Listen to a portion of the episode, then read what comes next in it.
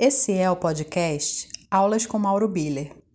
Nesse episódio, o Mauro faz um panorama geral do método Aletheia. Nessa aula, ele fala da consonância com a natureza, do corpo como um professor, da participação nas emoções, do silenciar e do trabalho da consciência. Então, Mauro, vamos falar mais um pouquinho sobre o método Aletheia, os princípios básicos, um panorama geral do método?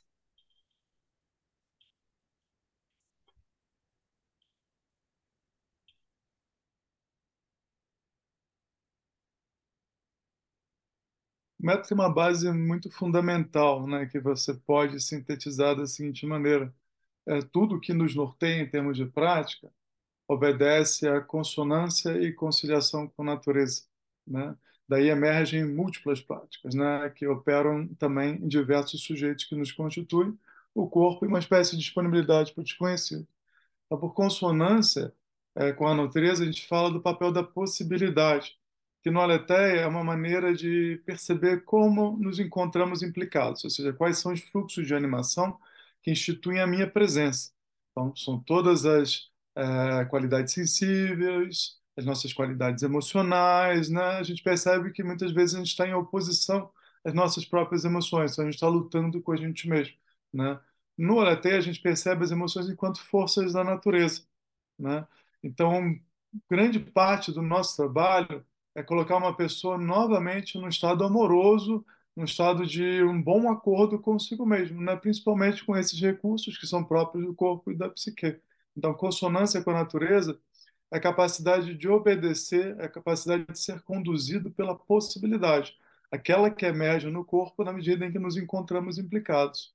A gente percebe as emoções enquanto fontes de profunda sabedoria, já que elas são é, articuladoras da condição humana e são estruturas longevas né, é, do nosso corpo, é, no sentido de organizar a vida. Né? Então, são referências para um cuidado, um cuidado que tem a pertinência daquilo que implica o nosso afeto né, e daquilo que, fundamentalmente, é, na medida em que é assumido né, pelo exercício do cuidado, é, pode nos disponibilizar com justiça. Né? É, a consonância com a natureza é um grande desafio para o Ocidente, porque muito do nosso processo de diferenciação, historicamente, tem sido pautado pela oposição à natureza. Né? E muito dessa oposição, na verdade, é não se sentir parte, ou não se reconhecer dentro da natureza. Né? É, acabou nos colocando afastados do nosso próprio corpo, acabou também nos colocando num conflito com o nosso, com o nosso próprio corpo, com seus conteúdos internos.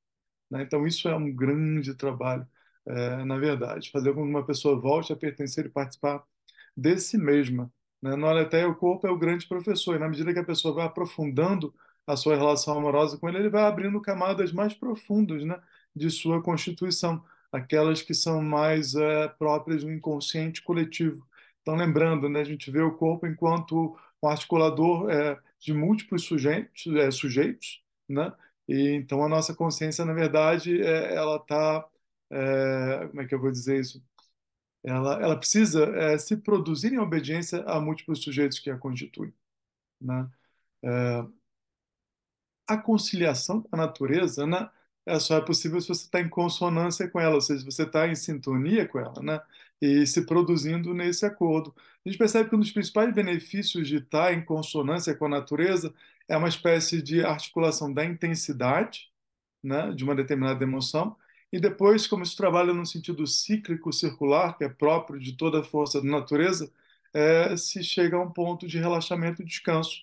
Eu percebo, trabalhando como terapeuta, que muitas pessoas estão adoecendo porque não têm essa referência de relaxamento e descanso. E a nossa cultura de consciência, de uma certa forma, nos estimula a euforia. A euforia é algo é, insustentável por natureza. Né? E a gente acaba ficando compulsivo, acaba precisando de artifícios, né? é, é, para manter esse estado eufórico, e só que o corpo acaba, é, por, por, mérito da própria articulação psíquica, indo para uma dimensão compensatória, aí se insere uma grande distância de um para com si mesmo, de um para com seus próprios é, é, recursos internos. Né? Então, a, a, a, consonância com a natureza, ela necessariamente vai envolver é, reconhecer que todo poder fundamentalmente está a serviço de algo. Né? e seja esse corpo, né, que se disponibiliza para o Mauro, ele se encontra igualmente disponível ao humano de uma forma mais ampla, né? É, ele é o grande articulador dos trabalhos, né? Então ele apresenta para o sujeito eu o que vai ser o seu trabalho de consciência, via referência de possibilidade, fluxo de animação, base para o cuidado justo em relação ao que se experimenta.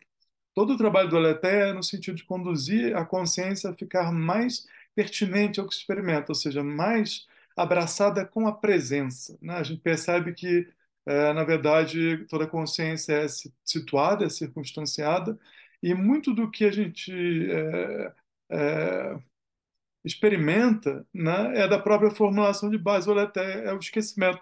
Até quer dizer não esquecimento. Não esquecimento do quê?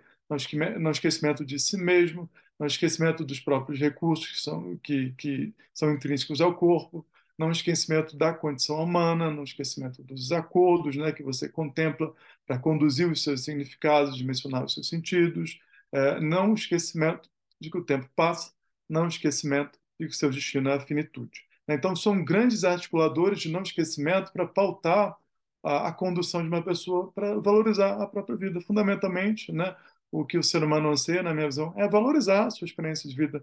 Né? Só que, estranhamente, a gente acaba se degradando né, sendo uh, consumido por conflitos internos.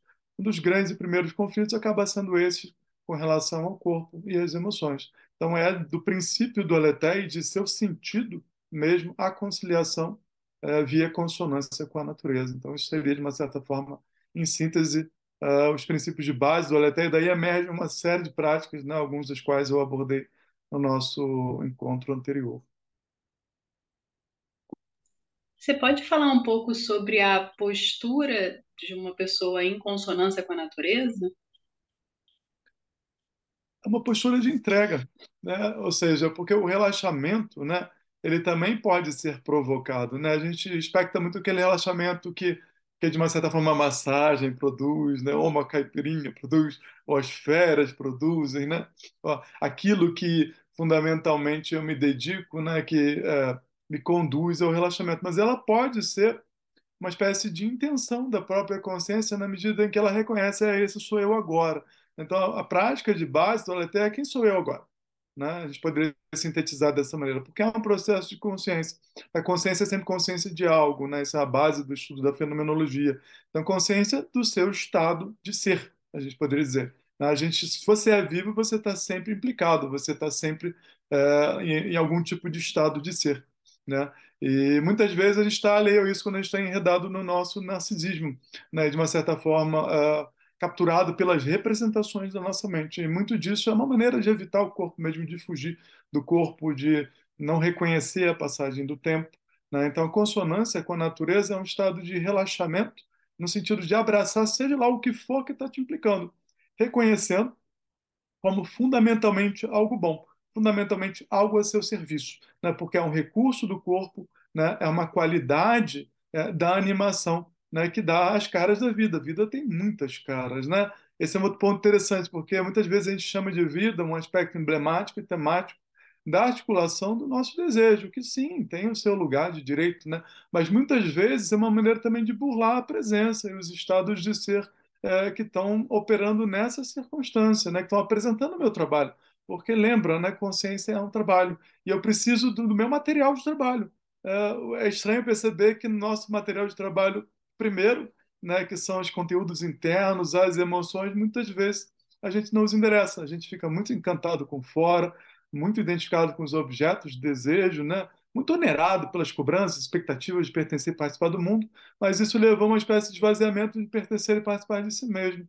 Então, fundamentalmente, o praticante do método Leté vai fazer um novo acordo com o seu corpo, vai fazer um novo acordo com a vida, reconhecendo a, a, a imensidão de faces que ela tem na nossa animação. Né? Eu sou vivo quando estou triste, eu sou vivo quando estou alegre, eu sou vivo quando estou com medo, com dor, prazer. Né? Então, fundamentalmente, todos esses recursos é, me são favoráveis, eles são agentes de organização da minha intimidade e também são pontes de relação com o outro. Quando a gente consegue né, fazer uma ponderação, uma articulação de cuidados justos em relação a essas instâncias internas e dos vínculos, e se estabelece uma circulação da psique. Essa circulação ela é o que nos renova afetivamente.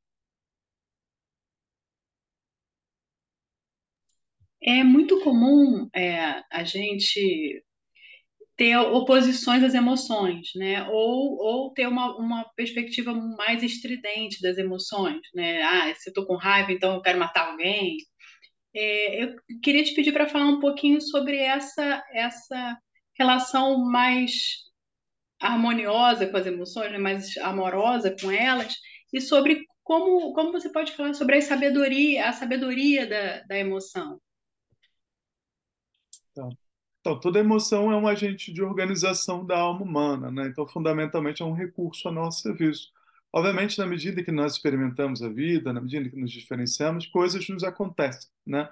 Eh, na perspectiva da Aletheia, o ser humano ele é ele tem uma parcela de essência, porque ele nasce, né, de uma certa forma, mais propenso à intimidade com certas qualidades. Né? Obviamente, isso é, é circunstanciado com as condições do seu nascimento, os convites né, é, de cuidado que os pais né, articulam no sentido de permitir ou proibir determinados aspectos do potencial humano, né? mas ele também é muito fruto da contingência, ele é fruto daquilo que acontece. Né? É impressionante como se você faz uma, uma recapitulação, é uma prática que a gente faz, né? que é uma espécie de reverência à alma, reverência ao afeto. Né? Você vai perceber que você é muito mais o, algo que te aconteceu do que o que você escolheu. Né? Nós nos produzimos muito mais do que nos acontece do que nos daquilo que nos, nós escolhemos. Né? Para mim foi surpreendente à medida que eu fui fazendo meus jogos de consciência, eu fui percebendo que grande parcela daquilo que é forte em mim, até que eu valorizo, foram aspectos de acontecimentos que vieram do mundo para mim. Aí eu posso citar dois, né? Dois do não só do Mauro, mas do que seria do Mano, o nascimento e a morte. São articulações extremamente graves, extremamente fundamentais, que não são artigo de escolha. Né? Então, muito da nossa estrutura afetiva ela é produzida por coisas que nos acontecem. Né? A gente chama isso de senso de participação, e ele é muito maior do que a nossa capacidade de determinar parte da dinâmica do Aletheia né, é colocar uma pessoa numa harmonia de relação entre esses dois aspectos. Aquilo que opera na, no poder de determinação e aquilo que opera na consciência da participação. Quando os dois né, dialogam em harmonia, você tem, tende a ter uma experiência de justiça e de bem-estar. Mas, enfim, o papel das emoções. Né? Então, é necessário no processo de uma pessoa diferenciar né, as emoções de seus enredos. Né? Como você disse, eu sinto raiva, eu tenho vontade de matar. Né? Se você é humano, você passa por isso, né? em alguma dose. Se você é, é, consegue refrear a vontade de matar, bom para você. Você consegue ser um agente de produção do mútuo benefício. Né? Mas, muito é, usando o exemplo da raiva, a nossa sociedade agradece pela expiação da raiva. Né? Você encontra muitas pessoas adoecendo pela expiação da raiva. Isso é uma, uma, coisa bastante comum. A gente expia muito a raiva através da tristeza. Isso é um ponto é, bastante importante. Tá? Mas, enfim, é necessário diferenciar a raiva do enredo, né, que, ao qual ela se revela. E fazer uma pessoa, primeiro, é, relativiza um pouquinho né, a emoção, muitas vezes a emoção ficou refém desse enredo. E esse enredo acaba sendo uma espécie de desculpa para eu evitar a raiva. Então, é necessário primeiro sanar essa, esse autoenvolvimento, chama isso de autoenvolvimento emocional no nosso método, para você voltar a fazer um acordo, voltar a se envolver diretamente com a emoção, porque esse enredo intermedia né, a relação com o mundo, é, um, é uma espécie de articulação de padrão de coerência que é própria do campo da identidade, estão operando na própria consciência. Né? E sim, essa tendência tem um motivo, né? muitas vezes são machucados, né? É, são articulações que a gente chama de discurso do medo, são evitações, né, que podem ser fugas de uma vida significativa e com sentido. Isso leva a ressentimento, a mágoa, a rancor, a estridência das emoções. Então, o processo ele vai é, diferenciando né, o que seriam as qualidades emocionais e sua intrínseca sabedoria enquanto agente de organização da alma humana e pontes de relação para com o outro, do que seriam as questões curativas que operam nesses enredos. São coisas diferentes. Né? E aí sim, é, como o processo tem uma base curativa, a gente vai endereçar o que se coloca em questão e precisa ser sanado né, é, nesses enredos, né, como a vontade de matar por conta da raiva. Mas um praticante ele precisa se permitir voltar a sentir a emoção e reconhecer, né, da, a, a, reconhecer nela é, algo que é fundamentalmente favorável a ela. Muitas, é muito comum as estridências emocionais serem a, a emoção apresentando as suas dívidas para com ela. Né? E aí sim, é necessário sanar essas dívidas, porque uh, vamos, vamos ver, né? as emoções elas são implicações que são pertinentes, elas estão ali por um motivo, elas não são coisas tolas ou à toa. É muito comum encontrar indivíduos que desconsideram o papel da emoção como se elas fossem arbitrariedade. Nenhuma emoção é uma arbitrariedade. Se ela está operando em você, ela tem um porquê, e é um porquê muito relevante no sentido da, do, da sua condução em termos de saúde e bem-estar. Agora, muitas vezes, quando isso emerge para o cuidado, que é uma articulação consciente, a gente não respeita o papel dessas emoções. Então, historicamente, já vai criando dívida com as emoções. Aí você vê uma pessoa muito intolerante, né? um peteleco, ela já está lá bravejando com vontade de matar. Aí isso é um sintoma de pouca liberdade, isso também é um sinal de imaturidade. Né? Aí você vai vendo no processo como essa pessoa foi marcada por interditos, como ela foi é, ocupada por vontades alheias de uma forma abusiva, né? E aí a emoção nessa estridência é um berro mesmo, né? um pedido de socorro para ganhar espaço para aquilo que é próprio da pessoa, que a gente chama de fundamento, para aquilo que pode vir a ser significativo. Então, é, é necessário desenvolver um olhar carinhoso, um olhar bondoso para com os nossos conteúdos internos. Sabe? Eles não são contra nós. Fundamentalmente, o nosso psiquismo, o nosso corpo trabalham a nosso favor né? e vão a limites muito drásticos para nos acompanhar.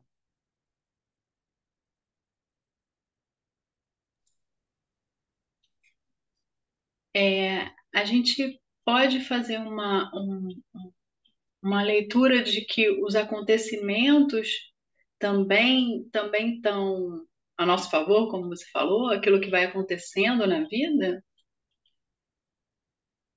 Eu acredito que, num sentido muito, muito fundamental, sim.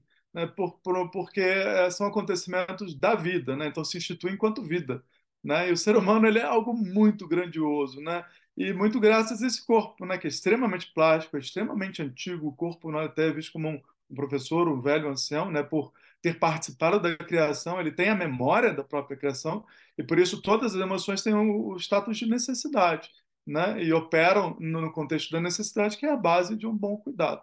Né? E sim, fundamentalmente, tudo que nos acontece é favorável, não necessariamente é favorável ao sujeito eu. Né? Lembrando que consciência é um contexto de múltiplos sujeitos. Então, muitas coisas nos acontecem, né? até algumas coisas que nos assombram, nos atormentam, nos machucam, mas são operações de outros sujeitos. Né? E por conta disso, precisam uma dose ser admitidas. Né?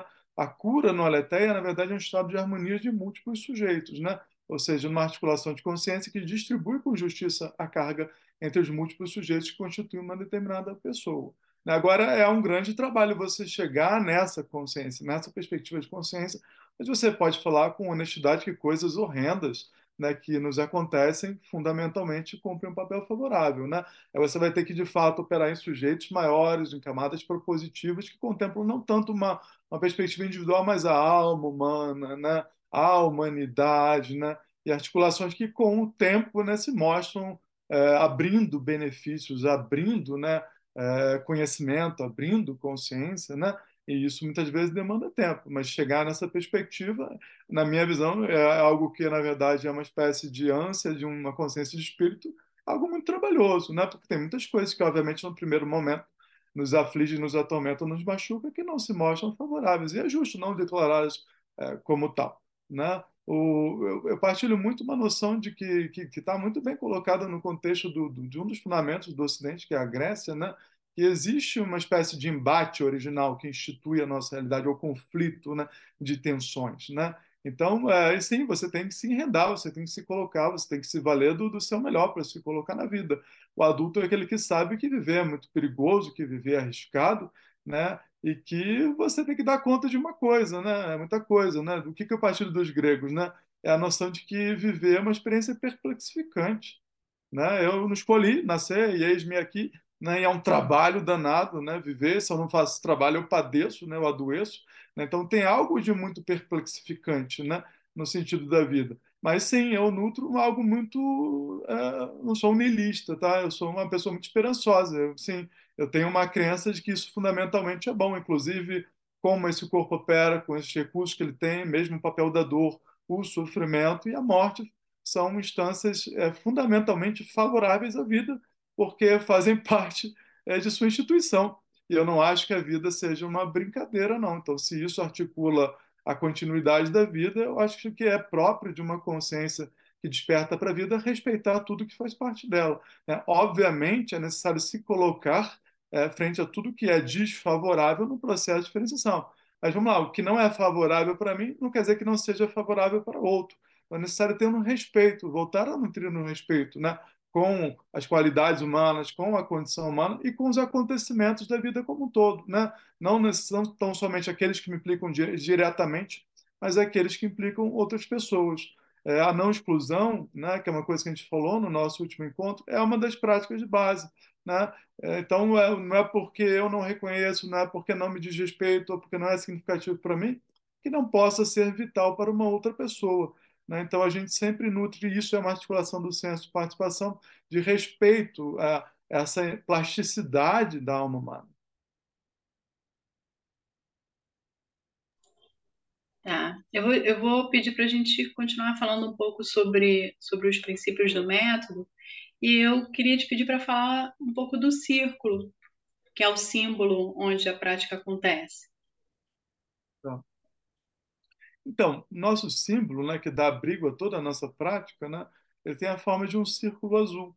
É um símbolo bastante simples, né? E eu, eu, pelo menos, valorizo muitas coisas que são simples, porque elas dão um pouca margem para ficar você ficar entretido, né, com a mente, e produzir narrativas, aí se, se alienar no seu próprio enredo interno, né? Então ele, ele, é, ele é muito poderoso no sentido de ser sintético, né? E atrelado ele você tem, na verdade, não, um sentido circular que é próprio da natureza, ou seja, a natureza ela opera em círculos, né? ela opera com uma lógica circular. Todo praticante do método Letéia vai começar a desenvolver um outro nível de acesso à psique, uma outra maneira de se conduzir eticamente, uma outra maneira de pensar, que é muito pautada por essa lógica circular. Né? A gente é muito uh, refém de uma lógica linear, né? que é de causa eficiente, que pautou muito o pensamento científico né? E ela, obviamente, é assim, é, enquanto uma espécie de repercussão do que foi a metafísica, né? E é uma forma de fugir do corpo, né? E de pensar o espírito enquanto algo que é para além do corpo, para além da terra, né?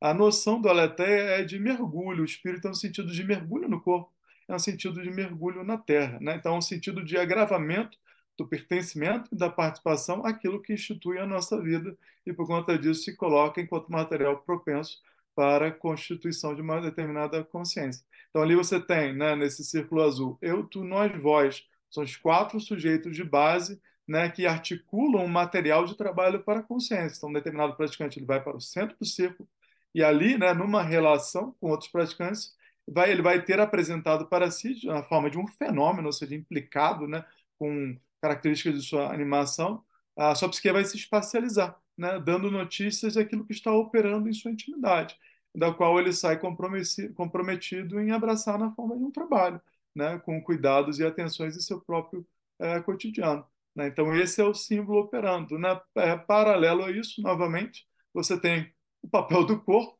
né, que vai ser aquele que vai apresentar os trabalhos, então você tem dois corpos atuando é, simultaneamente, de uma forma mais direta o corpo daquele indivíduo, né, que está sendo uma espécie de foco da prática no trabalho curativo, e você tem o corpo relacional, ou seja, daquele nós, ou seja, daqueles praticantes né, que se encontram é, disponibilizando, é, se disponibilizando para esse outro praticante. Então, é sempre um corpo singular e um corpo relacional. No Aletheia não é possível abordar é, qualquer conteúdo interno de qualquer pessoa sem estar articulando esses dois corpos em relação, corpo singular e corpo relacional sempre acontecendo. Em paralelo a isso, você tem um papel do desconhecido, né? O desconhecido na pessoa desse outro, esse estranho, né? Ou seja, alguém que um outro que vem de outro lugar, a postura do terapeuta é, do nosso método, de todo praticante frente ao outro, é ser um estranho, ou seja, ser um outro que vem de outro lugar. Então é alguém atento a, a não ser capturado pelas projeções de sombra, alguém disponível para se relacionar não através das articulações da personalidade. Os enredos da personalidade são é, grande parte daquilo que nós já fazemos no nosso cotidiano, né? Então vamos lá, te convido para sair, a gente vai tomar um chopp e falar sobre um projeto, e a gente está lá, né? Implicando um acordo que vai envolver concessões minhas e suas, para seja lá o que for que a gente se empenhe em fazer. Então, isso são os encontros cotidianos pautados pela personalidade. Quando a gente se encontra, a ideia é silenciar o desejo, silenciar a vontade, silenciar qualquer tipo de enredo da personalidade em benefício daquilo que nos implica. Né? Então, a disponibilidade é para aquilo que nos implica, né, sem qualquer tipo de articulação de outro tipo de intencionalidade. Então, isso é uma maneira de é, reaproximar o papel do desconhecido, porque há uma reapresentação que pode ser muito surpreendente. Aquilo que o inconsciente coloca em questão para a consciência assumir na forma de um trabalho. Então, todo praticante do nosso método assume o compromisso de, quando, no âmbito da nossa prática, é, se silenciar para se relacionar. Silenciar qualquer intenção né, que vá para além é, daquela realidade onde esses dois corpos apresentam o trabalho. Você pode falar um pouquinho mais sobre o silenciar? Silenciar é, uma, é um grande trabalho, na verdade, porque ele é de fato o que vai com o tempo reconduzir a pessoa a um estado relaxado em si mesmo, né? na medida em porque existe, né? a gente faz muitos exercícios, tá? porque nós temos exercícios espontâneos e exercícios técnicos. Tá? Eu vou falar dos exercícios espontâneos agora. Tá? É, quando você silencia, você vai reconhecer que, na verdade, tem muita coisa acontecendo de você. Mas a nossa, a nossa mente ela tem a tendência focal. Então, ela fica enredada em algum caminho, algum, alguma vereda de pensamento que tem uma intencionalidade. Né? É, e geralmente é norteada para algo fora. Tá? O, o, que a gente percebe quando uma pessoa silencia, ela vai perceber que, na verdade, o estado interno dela é muito rico, tem muita coisa acontecendo. Né? O silenciar é um se aprofundar, é um agravar a consciência num pertencimento, participação ao próprio corpo psique. Então começa, às vezes, com uma emoção mais acidente, você continua silenciando, você percebe é, temperaturas diferentes, temporalidades diferentes, emoções operando em segundo plano. Você percebe que, na verdade, você está tendo uma experiência muito rica e que muitas vezes a gente fica né, pobre de consciência quando a gente fica enredado tão somente na nossa mente e principalmente no aspecto da autoimagem, que é uma coisa que está consumindo e adoecendo muito as pessoas no nosso tempo, né? até porque é uma tentativa de impor a autoimagem é, é, numa relação com o corpo como se ele fosse um mero objeto a ser modelado. Isso é de um desrespeito tremendo ao corpo e tem levado muitas pessoas a, a se tornar refém é, de, um, de, uma, é, de uma condução muito conflituosa, muito violenta e também a perda de recursos dessa riqueza é, própria é, do corpo humano. Então, silenciar é um, um, se atracar com seja lá o que for que aparece e aí obedecer aos movimentos que daí advêm. Né? Os movimentos de um praticante do nosso método não são movimentos pautados pela vontade, isso em si mesmo já é algo muito arrebatador e surpreendente, porque a maior parte das pessoas tem a ilusão de que o corpo só se move por mérito da vontade. Né? É, eu meio que sou uma espécie de agente que comanda o meu corpo a fazer o que ele faz. Olha, quando você começa a praticar, você vai perceber que não. O seu corpo, na verdade, se move é, articulado por diferentes emoções e por partes do corpo. Isso pode ser muito surpreendente para uma pessoa. Fundamentalmente, o silenciar é o exercício de acordar a consciência do corpo. No até consciência, né, o papel do corpo, o corpo é, é, é consciência é uma instituição do corpo inteiro. Tá? Ela não é a rádio, ela não é a atividade intelectual, ela não é o eu e sua vontade. Tá? São confusões normais né, de associar consciência a, a poder. Né? É, consciência e poder se enredam, mas são coisas distintas. Tá? Então, consciência é a instituição do corpo inteiro. Na medida que você vai praticando, você vai acordando o seu corpo e a imensa sabedoria que é própria dele. Então, silenciar é o caminho para repactuar um relaxamento, né? um amor para com o próprio corpo e um reconhecimento de sua serventia à vida.